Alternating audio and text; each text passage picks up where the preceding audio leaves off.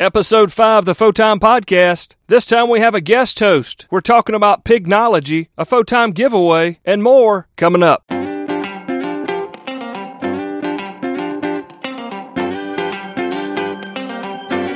AmateurRadio15.com presents Photime, the other ham radio podcast, sponsored by Main Trading Company. Find them online at mtcradio.com. Now, here's your host, K4CDN, Cale Nelson.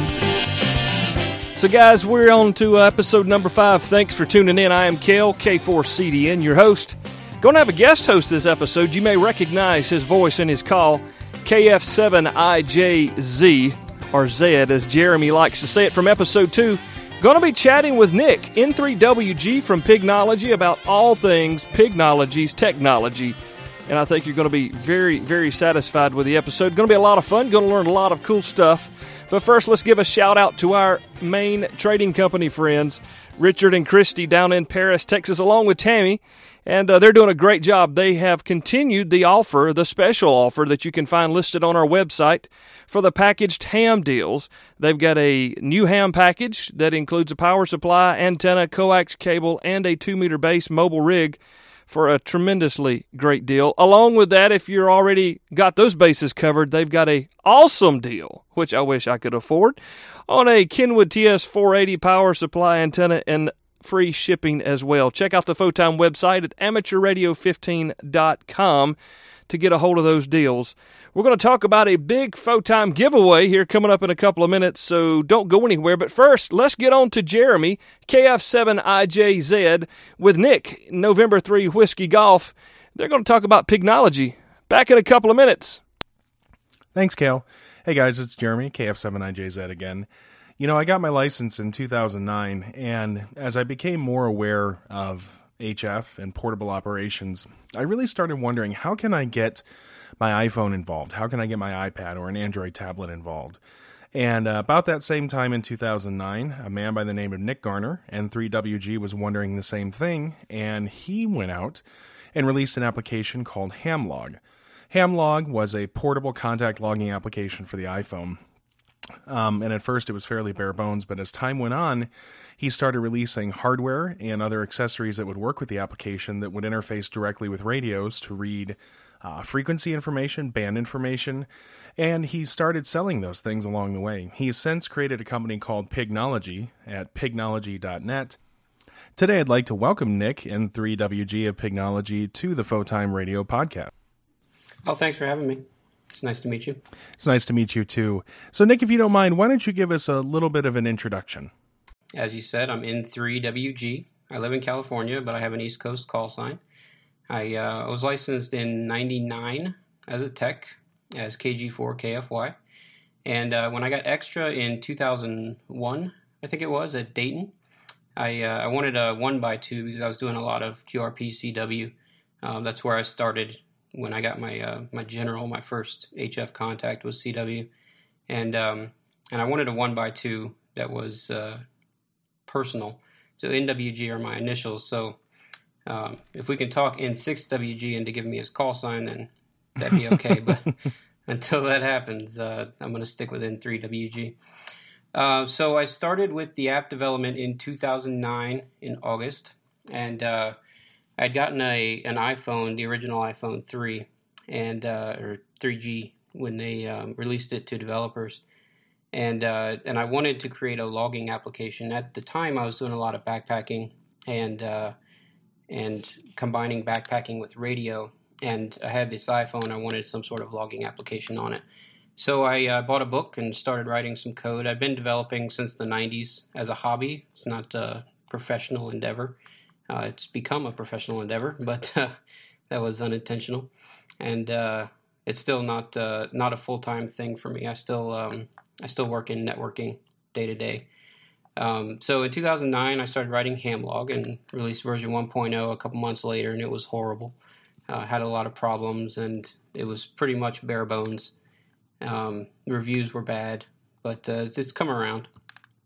2011 is uh, you mentioned that uh, that I'm the guy who invented the pigtail. I would say that I'm the guy who took the idea from someone who came to me and said, "Hey, it'd be kind of cool if you did this." That person was WG0AT, Steve, the goat guy. Um, they took Hamlog to the Caribbean, and when they came back, I asked them how it went, and they said, "Yeah, it worked, but uh, anytime we changed frequency or mode, we had to go in there and type that in." Um, so that's where the idea came from. So I started looking at ways to interface the devices and eventually came out with that device you just showed, the Pigtail, the original. And uh, it's grown from there. Uh, we now have, I keep saying we, it's me. I, there's no one else uh, working on Pignology, but I often say we. Um, maybe the we in that equation is my wife because she's very uh, forgiving with the amount of time I spend on this stuff sometimes. So, Kazumi, if you ever watch, Thank you. Um, so uh, I have about 50 apps out there now. Um, a lot of them are targeted at amateur radio. There's some Morse code stuff, and um, and I've since gotten into a little bit of uh, web service type development with um, something called CW with Me, which is kind of a, a social CW uh, application for iOS. Um, and then some more hardware came along, and I wanted to add audio to Pigtail, so the remote came out, but uh, I imagine we'll get into that. So that's uh, that's my overview.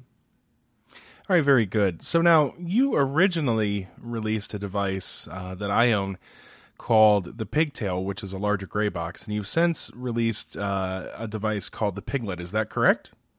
Yes, Piglet is sort of Pigtail V2 all right, and for those who can't see, I'm, I'm holding up a, a little gray box. There's a, a, DB9 connector used to connect to the radio via serial cable.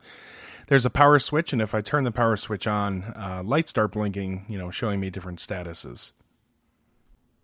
The Piglet itself actually, uh, you know, has all that, and instead of running off a battery, it has power pole connectors and is is actually much smaller. So you, you've identified a software package. Um, to to increase portability using iDevices, and you've now identified a, a, problem of how do I get my radio to talk to this application. So why don't you tell us a little bit how you set out to try to solve that problem? Well, it was a tough problem to solve, and I did it wrong several times before I got to Pigtail. Um, have you ever heard of the Made for iPod program from Apple? Yeah, that's the uh, exorbitantly high tax that Apple charges you if you want to connect hardware to any of their iDevices, correct? Right. So I that's where I started. I went out and I got a lawyer and I got licensed by Apple to make hardware that'll actually plug into at the time it was the 30 pin connector on the bottom of iPhones and iPads. And I got it working with a development kit from Microchip where um, I was actually wired in serial. There's a UART in that connector in the 30 pin connector. And um, uh, UART is basically a serial port. And uh, I was able to send data from just a, a, sample test application out to the radio and back. And um, when I started actually digging into the amount of money it would cost to actually produce an MFI branded product to do this, I would have been um, either making zero profit on it, which means I couldn't continue development, um, or um, it would have had to be very popular so that I could generate uh, or create, you know, a thousand of them or ten thousand of them uh, with the very first run. So it was kind of unmanageable. So then I looked at Wi-Fi. Oh, I'm sorry, Bluetooth. Bluetooth for serial data is also MFI controlled, um, so I had the same problem there. But I did get that working as well. Um, the, a company called Roving Networks, which makes the Wi-Fi module that's in Pigtail and Piglet they also have a Bluetooth module that uh, is MFI certified.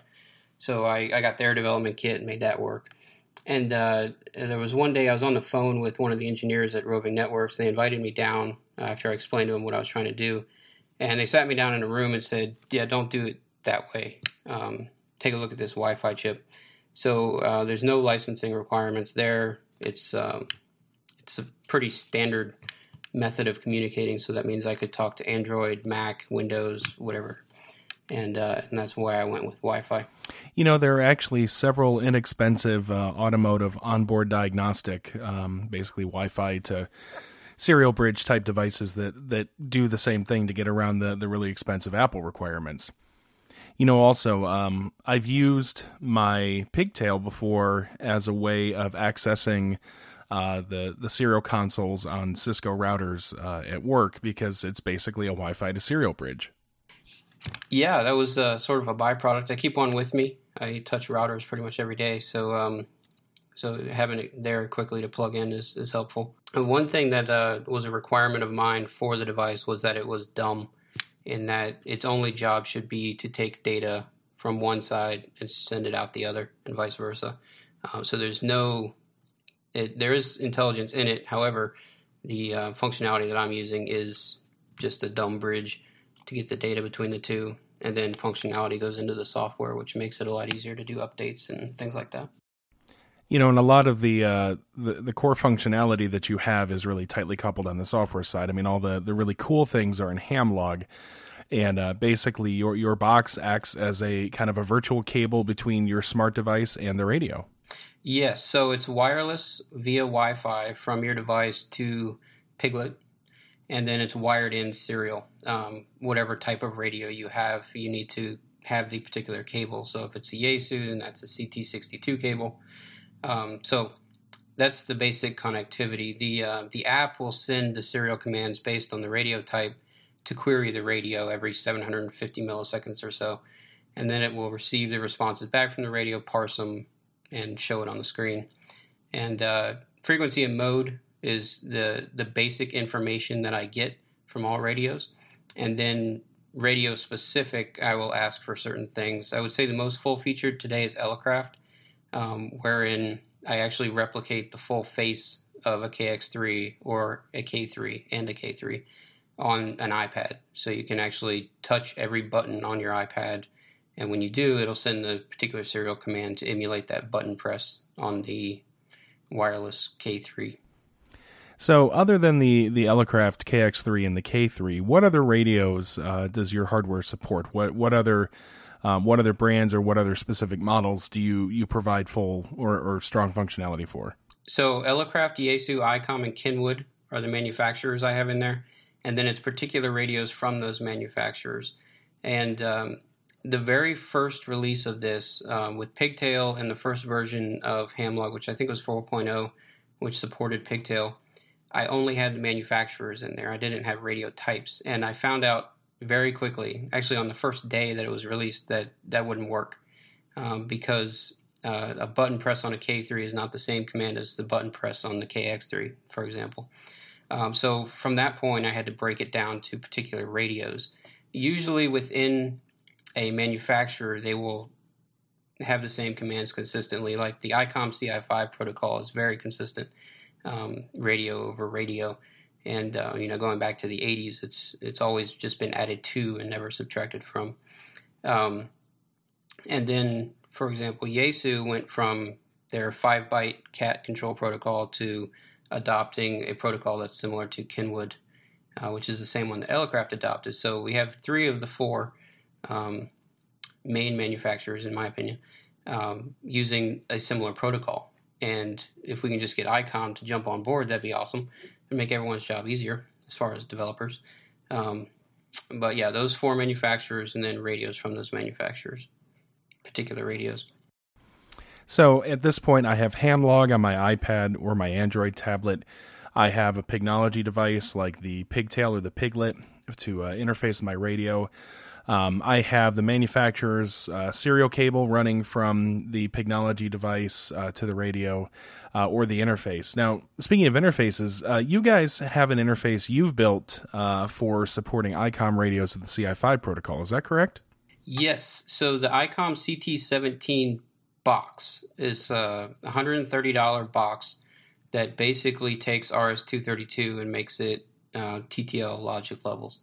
And um, if you look at the schematic or open the box up, you know there's five dollars worth of parts in there, and you know a metal enclosure. So uh, and it also requires external power. And I didn't like that about the box. I did buy one just so that I could support it, um, but I wanted something that was very small and could be powered by the pigtail or piglet itself. So uh, there's a switch inside the piglet that will apply 3.3 volts to pin 4 which is one of the um, hardware flow control lines that, um, according to RS-232 specification, is allowed. If you were to measure the voltage on a serial port on that pin, you would have um, somewhere around 5 or 12 volts. Um, so I'm using that pin for basically flea power to power a level shifter on the CT17 board, which plugs into Piglet. And then on the other end of that little CT17 board is a mono audio, audio jack, which would plug into the CI5 jack on ICOM radios. Okay, so I've now got my software, my tablet, I've got the box, it's interfaced to my radio, but how do I power the box? Uh, which one? Piglet? That has uh, that has Anderson power poles on it, which I've uh, I've gotten some complaints about, and I've also gotten some comments about or compliments about. Um, I am a big fan of power poles. I like them. I think they're very convenient. Um, a lot of people would say that it's uh, it's a little bit of uh, over engineering for that power connector in Piglet um, because it, it takes up so much real estate on the end of the box.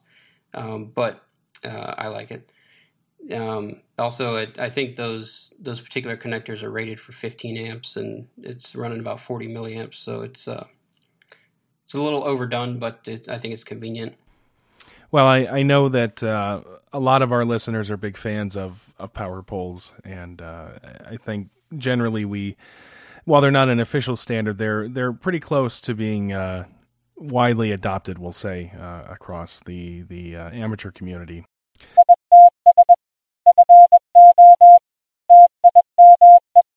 Main Trading Company, this is Tammy. Hi everyone, I'm just one of the folks that you can call at Main Trading Company for all of your ham radio needs. We've got a great variety from Kenwood, ICOM, and Alinco. Plus, don't forget the used gear. If you don't see what you're looking for on our website, just give us a call. We may have it in the store. We're a mom and pop store and we want to earn your business. Check out our website at www.mtcradio.com or just give us a call 903 737 0773.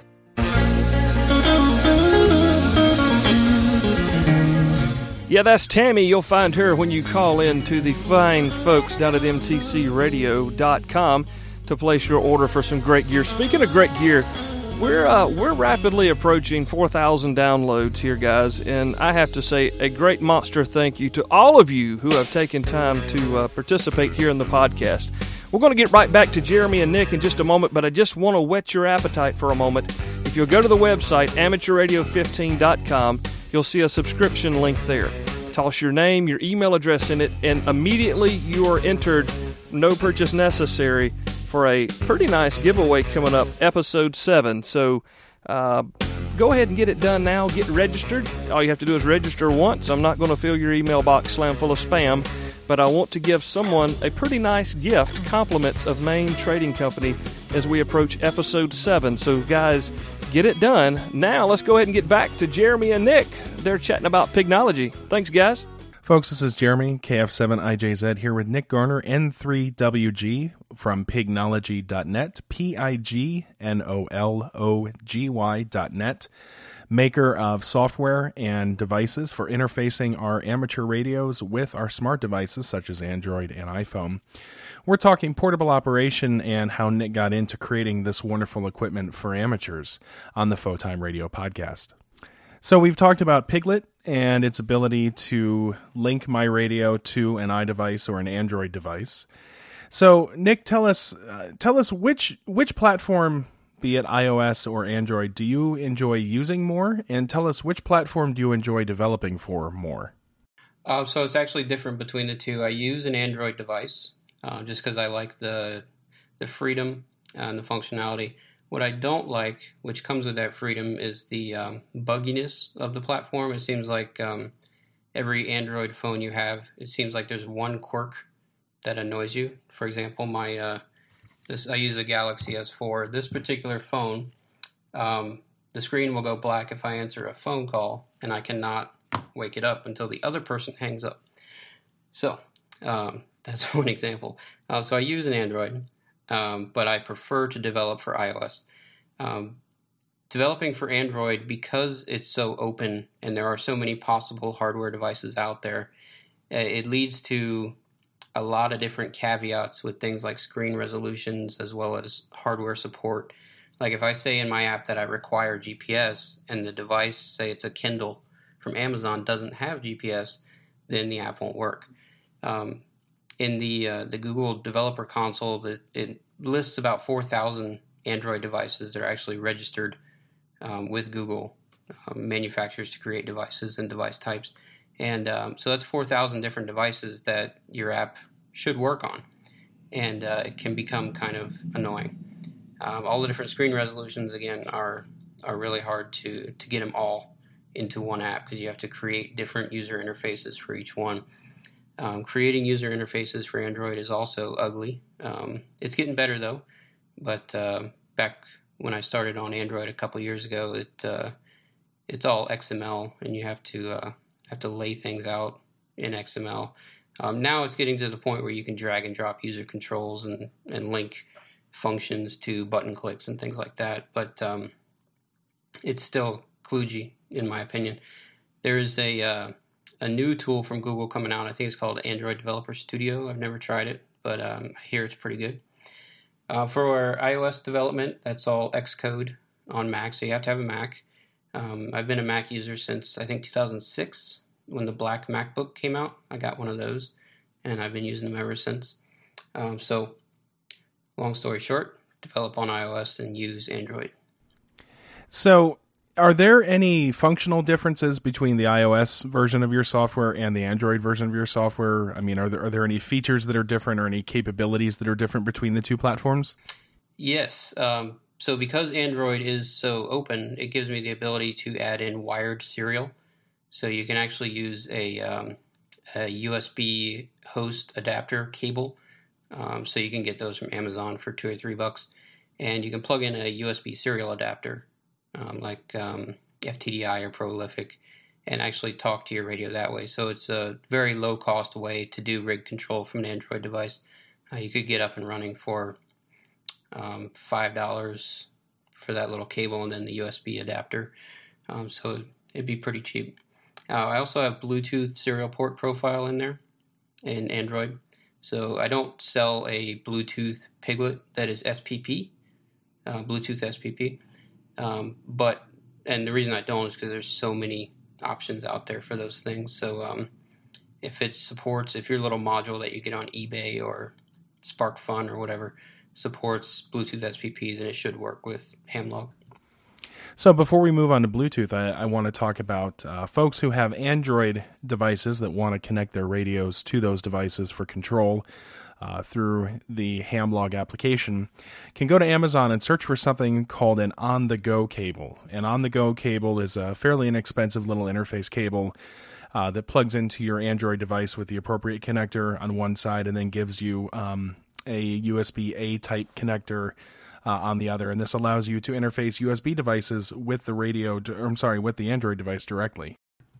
Now let's go back to Bluetooth because I know you've been working on some things with Bluetooth around the iOS side um, for iPhone and iPad. And of course, the challenge with Bluetooth on Apple devices is Apple does not natively support the Bluetooth serial profile, which is a way of sending serial data over Bluetooth. So, talk to us a little bit about that. So, um, uh, late last year, late 2013, a gentleman named Mike Murphy came to me and said, Have you seen the work that the Arduino guys are doing?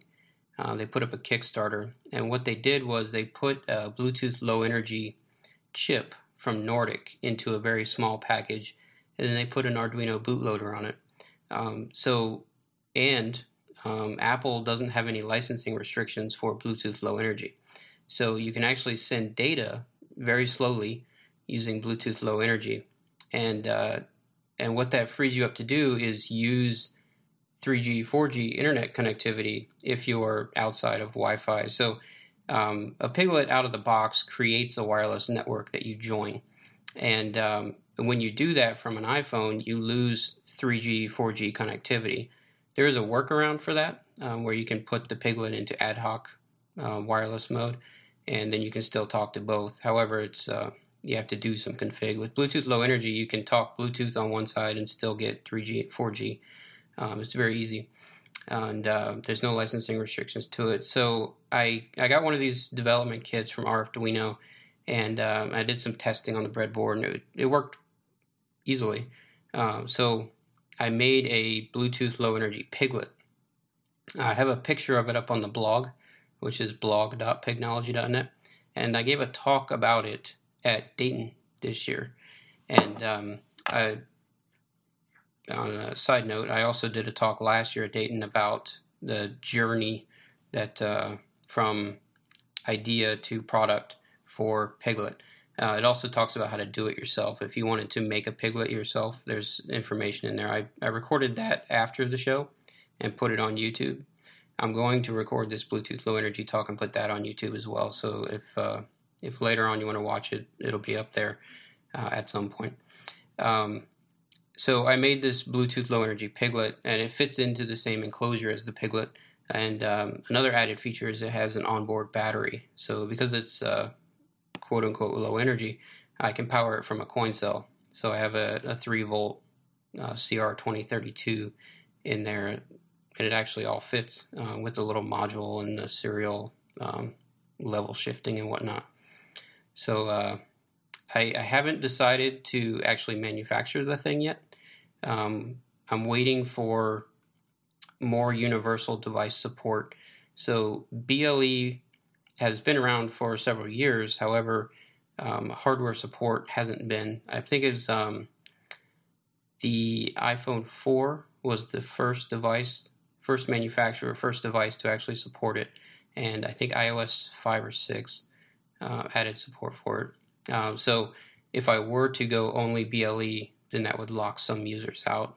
Um, they wouldn't be able to use it. So, uh, also Android, it requires version four, um, which means it has to be a newer device. So I'm I'm waiting a little bit for that.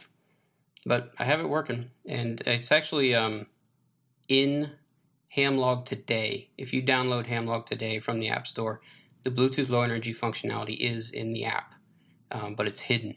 So if you wanted to do do it yourself if you want to go to Arduino and get the little development kit and put something together. Um, I can send out the code that actually goes in the uh, the Arduino module and tell you how to unlock that functionality within Hamlog. Yeah, I think that'd be great. We have uh, several listeners, I think, that would be interested in, in potentially tinkering with that. If I get a vote, I would uh, go ahead and tell you that I, I, definitely would love to see a Bluetooth low energy um, piglet, if for no other reason than uh, you know, basically being able to get my my radio control and data exchange uh, back and forth, but also so I could still connect to the internet and download the, the remainder of the contact details through QRZ or or somewhere. It just just saves a step uh, that I, I, wouldn't have to go through when I get home uh, from the field. Oh, I hear you. Yeah, I'm uh, I'm in the same boat. I think it's kind of annoying. the, uh, the the original pigtail shipped as ad hoc um, and with iOS, it works great because you can do ad hoc Wi Fi and still talk to the internet over the cellular. Um, I switched it to the soft access point to support Android. So there's another hit for Android. Uh, they forced me to have a universal device, but uh, it, the Piglet can be reconfigured to, to do the ad hoc thing. It just takes a little bit of effort because you actually have to um, get a null modem adapter and and run some commands in a terminal.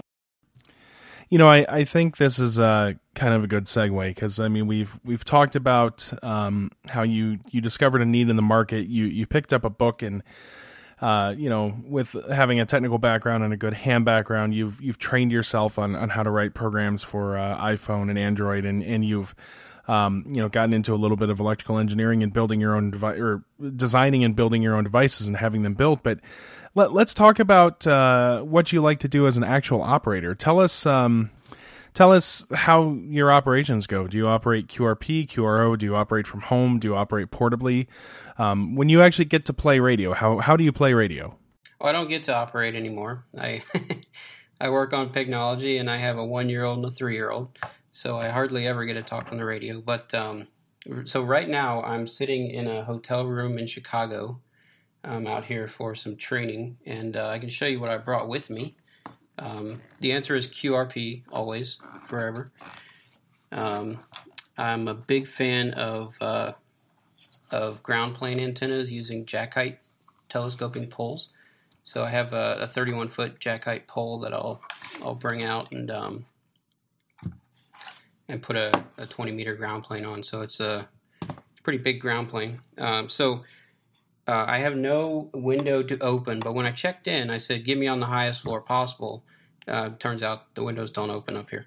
So um, so they have a an 11 story parking garage next door. So I went up on the roof of that last night, and um, I wanted to experiment with this new radio that I got uh, about a month ago. This is the uh, X1M.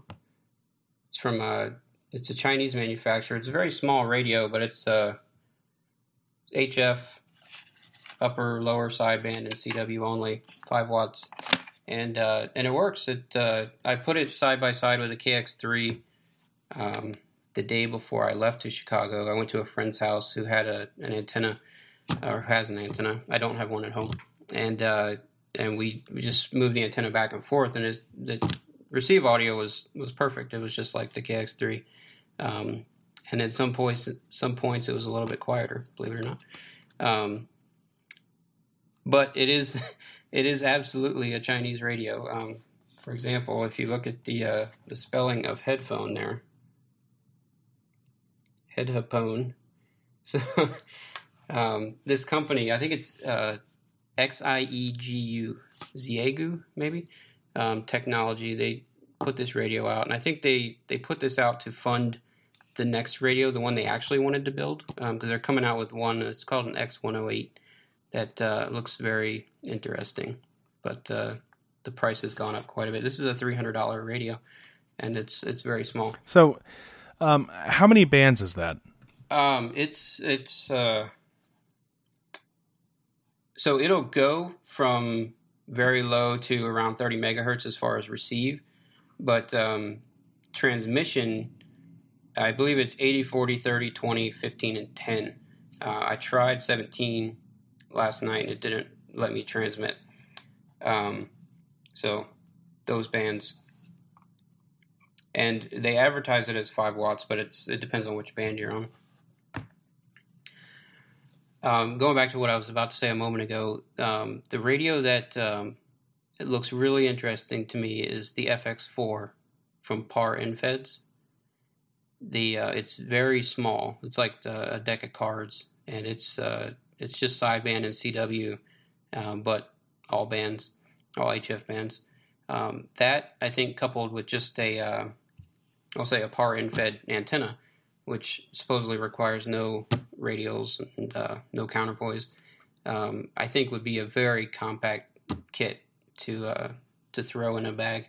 Um, that radio I just showed you, I carry around in this little bag here, and that's got battery and antenna and everything else, a CW key and whatnot. So, um, yep, QRP portable all the time. So you mentioned uh, having a CW key and operating a CW, but uh, do you do any uh, QRP phone work? Yeah, yeah, I um, I do. Uh, it's 50-50. What about digital modes? Any uh, PSK thirty one or RTTY or WSPR? I used to. I'd like to to get into it more. Um, when I was um, originally licensed for general, um, the first radio I bought was an Elecraft K2, and it came in the mail on a Wednesday, and I was taking the code test on Saturday. So I didn't open the box from Elecraft. I it sat in the corner while I studied for the code test. Uh, I took that on Saturday and passed, and um, I went home and immediately started building the radio, um, which is a, you know, it, it's a real kit. You know, it's uh, nothing is, is assembled for you. And um, I put that together and I made my first contact with CW on Wednesday. So I, I did about eight hours a day on the kit um, after work on Monday, Tuesday, and Wednesday. And then I made my first contact to Texas from Virginia with that. Um, so I stuck with CW for quite a while. Um, and then I eventually got into sideband, and CW um, sort of went by the wayside for a little bit. And then I found out about PSK 31. I did a lot of PSK 31 around 2000, 2001, um, but I haven't done much since. And something I want to get added into Hamlog is a waterfall, and um, I imagine that once I do that, I'll start doing it more. Well, that would be really cool. It's uh, you know uh, one less application I have to run, and it would be nice to have uh, the PSK 31 or other digital modes integrated directly with the the portable logging application I have. So uh, I, I consider that another vote for that to be a, a really great feature. You know, and, and speaking of features, Ham Hamlog has really it's really more than just a logging application. One thing that I think you've done a, really, really good job at is you're constantly adding new features and new functionality. Everything from um, you know integrating with uh, things like QRZ. Uh, for data lookup or other databases to just uh, keeping band plans and simple things. Um, you know, you've you've really done a lot of really good work to add value add tools that are useful for the ham, and Hamlog really has kind of turned into a Swiss Army knife for me when operating portably. Um, actually, I was just looking through there before uh, before meeting with you today, and I noticed that you now have um, a tab in there for Ham Radio Podcast, which I hope to see Photime added to soon. Absolutely. So, back when you did have more time to operate portably, what what was your favorite thing about uh, portable ham radio? Oh, it's funny. Um, so in 2009, when all this started, me and a group of guys would get together on Saturdays and go to parks and the beach and various locations around San Francisco Bay Area, and we would just set up antennas and talk on the radio. And um, we talked on the radio for maybe ten or fifteen minutes, and then we sat around eating sandwiches and talking to each other. So it's, uh, I would say, camaraderie. You know, um, it was a big part of it. Um, when I do operate by myself portable, um, and that's usually only when backpacking. Um, then it's it's the excitement of actually talking to someone on such small equipment. Um, you know, I still get excited making CW contacts. You know, it's a it's a little rush of adrenaline, and uh, I think that's a lot of fun. Well, that's very cool. Folks, this is Jeremy, KF7IJZ with the Photime podcast, and here I am today with Nick Garner, N3WG from Pignology.net. That's P I G N O L O G Y dot net. We're talking about portable operations using Android devices and iOS devices to interface with our radios in the field and things we like about operating portably. Now, Nick, you mentioned that uh, to learn programming that you kind of uh, just picked up some books and, and started doing research. But what about on the electronic side? What did you do um, to start actually creating uh, little gadgets? You know, the things like the piglet and the pigtail. So, how did you get involved in starting to design and, and build your own hardware? And, and, and, you know, how did you start playing around with uh, microcontrollers and learn what you did? Uh, it was out of necessity. So, um, when I started on Pigtail, I went to one of the local hacker mingling places. There's a place called Hacker Dojo in Mountain View where you can go and um, and pay a monthly fee and you get access to the building and they have a bunch of test equipment and people working on all kinds of cool stuff. So I went into that place and I posted a one ad basically saying I need a hardware engineer to help me out with a project because I had no experience with it. And I also went to the tech shop in San Jose, which is a similar thing. And um, someone from Tech Shop came back in uh, in a couple weeks and said, "Hey, I think I can help you out with this." And we worked out some some terms, and he started to work on it. And this was actually under MFI, and uh, there was a period there where I didn't hear from him for about six weeks. And after you know two weeks into that period where he was non-responsive, I said, "You know what? I I bet I could do this myself." So I went and downloaded Eagle and uh, and just figured out how to lay out a board, and um, and I actually made a prototype before he got back to me. Um, he did end up completing the work, but it was uh, for nothing. But um, so that's how I got into the the hardware design part of it. I would say um, if you take a development kit and you get the schematic for that development kit, and then you go get Eagle, and the development kits usually you can't put into something, but it's an excellent starting point to um, to manipulate the design for what you want it to do, and that's pretty much um, what I did with Pigtail. I got a the development kit for that Wi-Fi module that's in there, and um, and actually, a little known secret: the very first demonstration video for Pigtail, where I had that um, trapezoid enclosure, inside that box was the development kit. There was no prototype in there. Um, so it's my dirty little secret. And uh, so I, I took their their concept and their circuit design and just manipulated it to what I wanted to be. In order to do that, I had to recreate the whole thing, of course, in Eagle.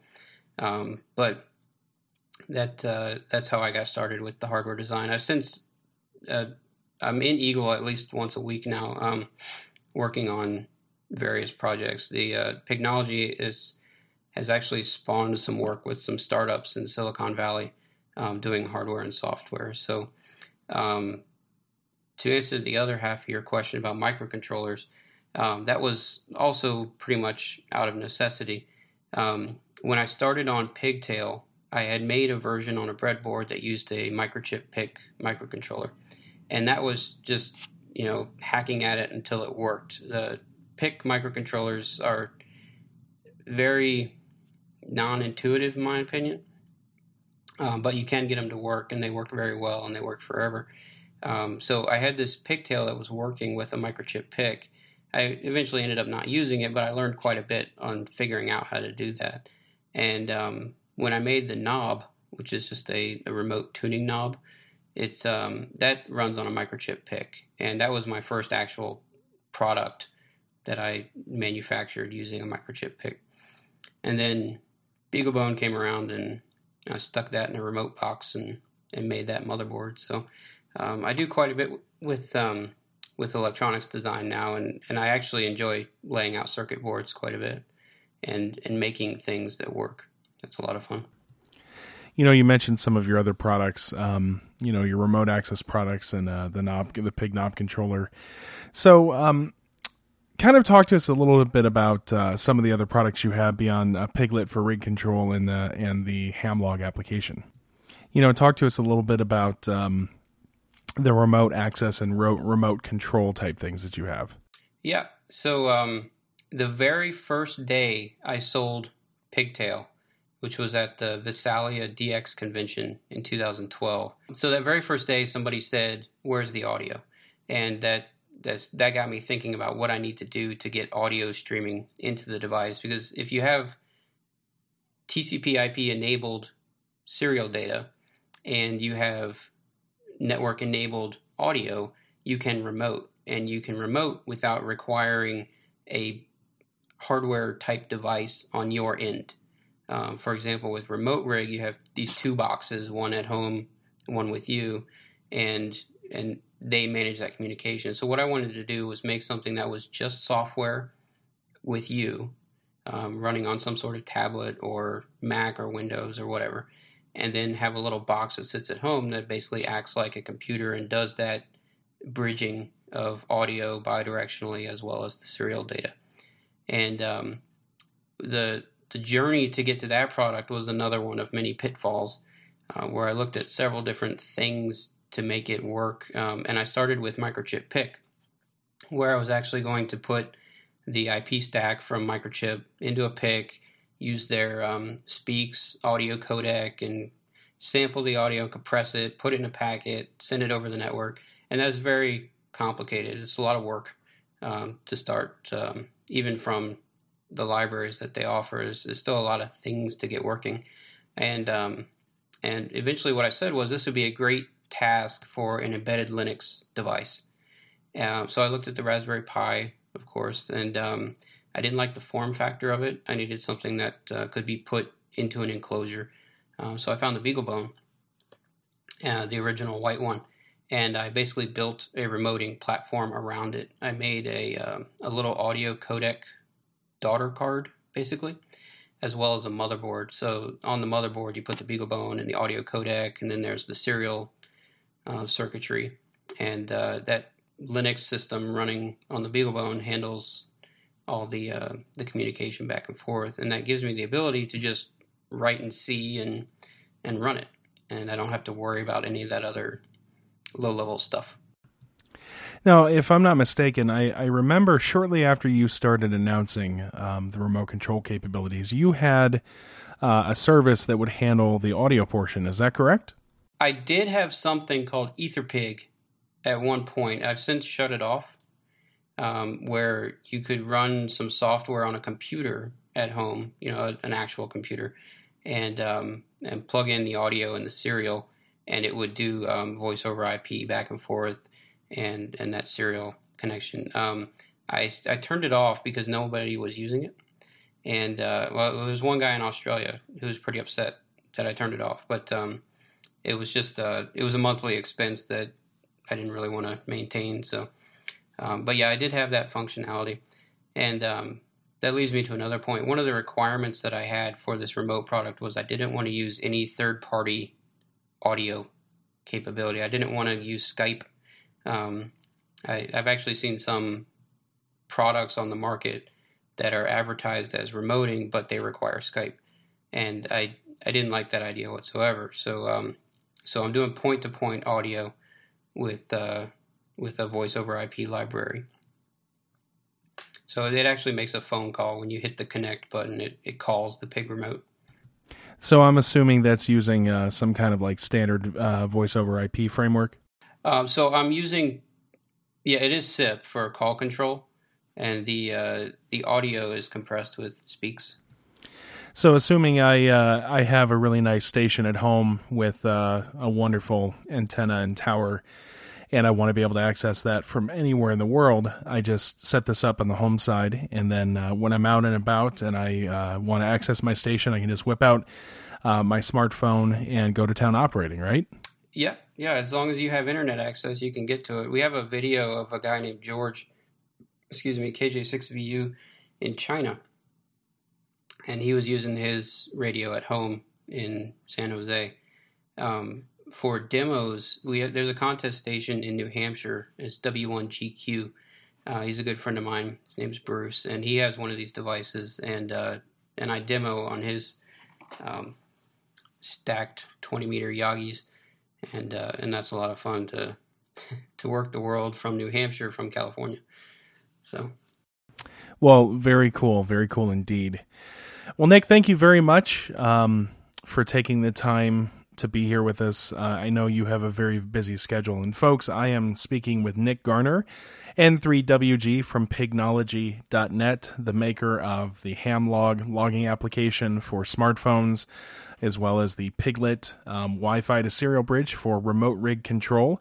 This is KF7IJZ on the Photime podcast. Uh, now, Nick, I don't know exactly when this is going to air, but I'll let you know that um, you know as part of my 100% lightweight solar uh, field day setup, which is coming up here this weekend.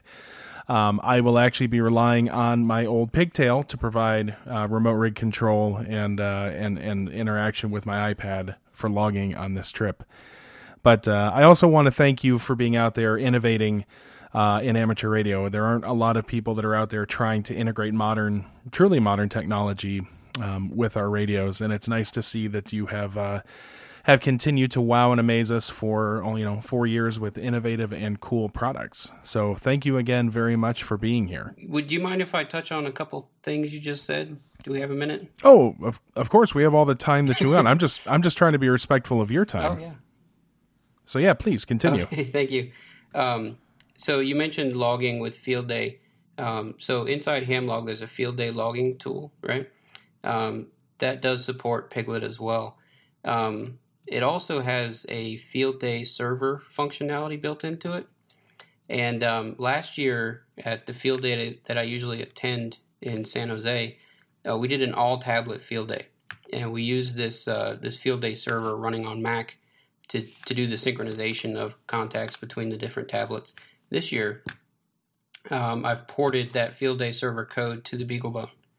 So we actually have um, we have a little uh, wireless router that has a USB port on it that's powering the BeagleBone, uh, which boots up and starts the field day server.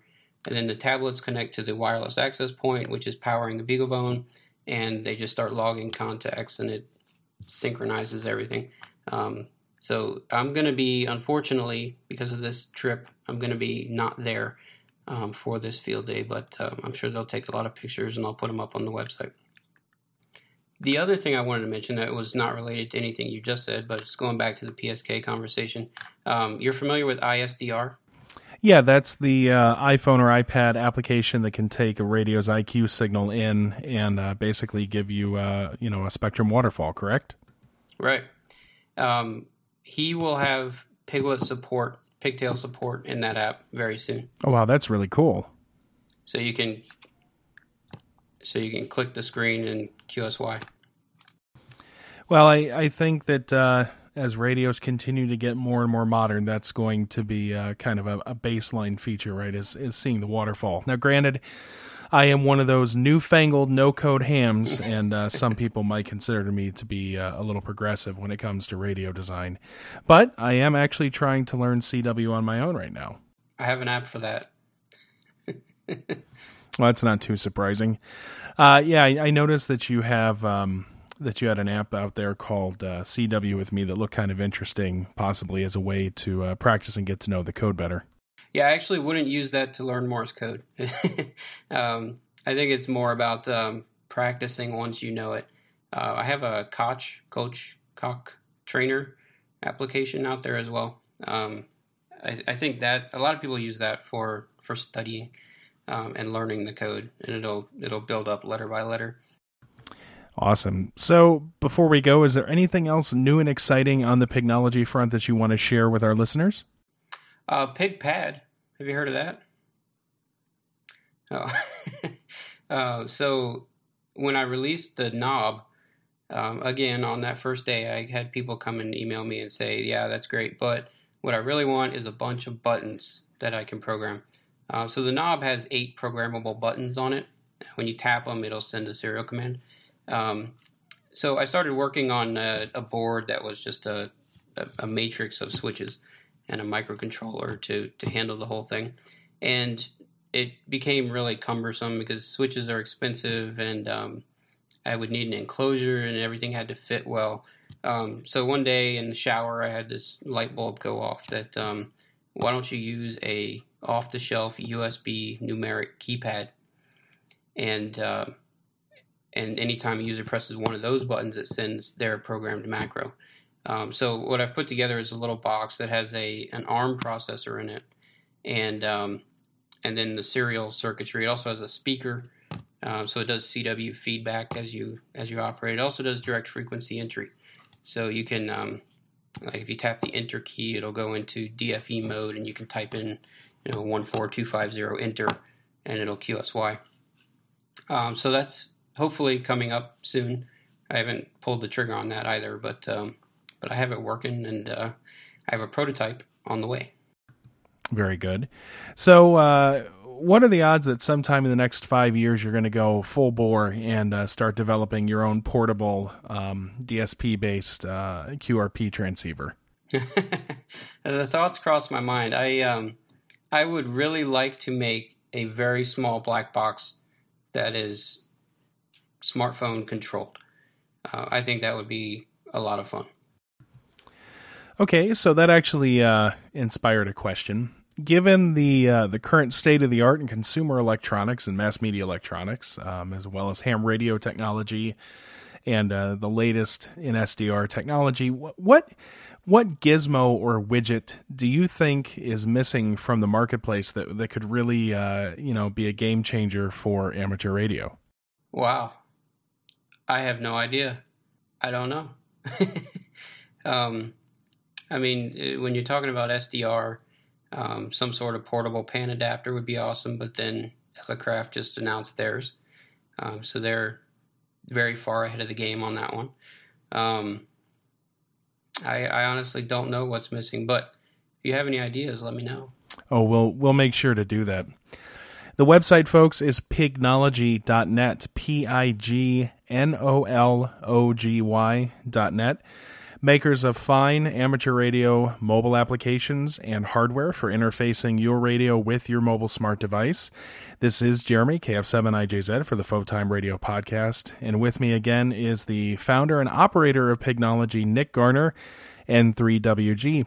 Nick, I uh, really appreciated you stopping by, and uh, let us know if you have any uh, you know cool things in the pipeline you want to come back and talk about because we'd uh, certainly love to have you back again. And thank you very much. This has been a lot of fun. All right, back to you, Cale. This is KF7IJZ. Well, thanks, Jeremy. Thank you, Nick.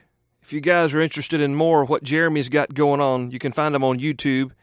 His channel page is his call sign, KF7IJZ. Nick, November 3, Whiskey Golf, thanks again for being with us, for bringing your Pignology product to the Photime listeners. And not only that, guys, Nick also brings you a coupon code, good for the rest of this year. The code is FOTIME 2014. Photime 2014. If you can't remember it, you're driving right now. Well, you can find it online at the amateurradio15.com website in the show notes. But, Nick, thank you very much for doing that for the listeners. We appreciate you being on the show and hope to have you back soon. Don't forget MTC Radio and their packaged ham deals. We've got the giveaway coming up, so make sure you sign up to be a part of the free giveaway, compliments of our friends at MTC. With the newsletter, sign up on the amateurradio15.com website and give us a call at 206 415 3809. 206 415 3809. It's the Photime phone line. Can't wait to hear from you this week. Thank you guys for listening. God bless. Thanks for downloading, listening, and subscribing to AmateurRadio15.com presents Photime, the other ham radio podcast. You can find our past episodes, web links, and more at AmateurRadio15.com. That's AmateurRadio15.com. Follow us on Twitter at Photime Podcast. And remember to visit our show sponsor, Main Trading Company, at MTCRadio.com. Till next time, 73s.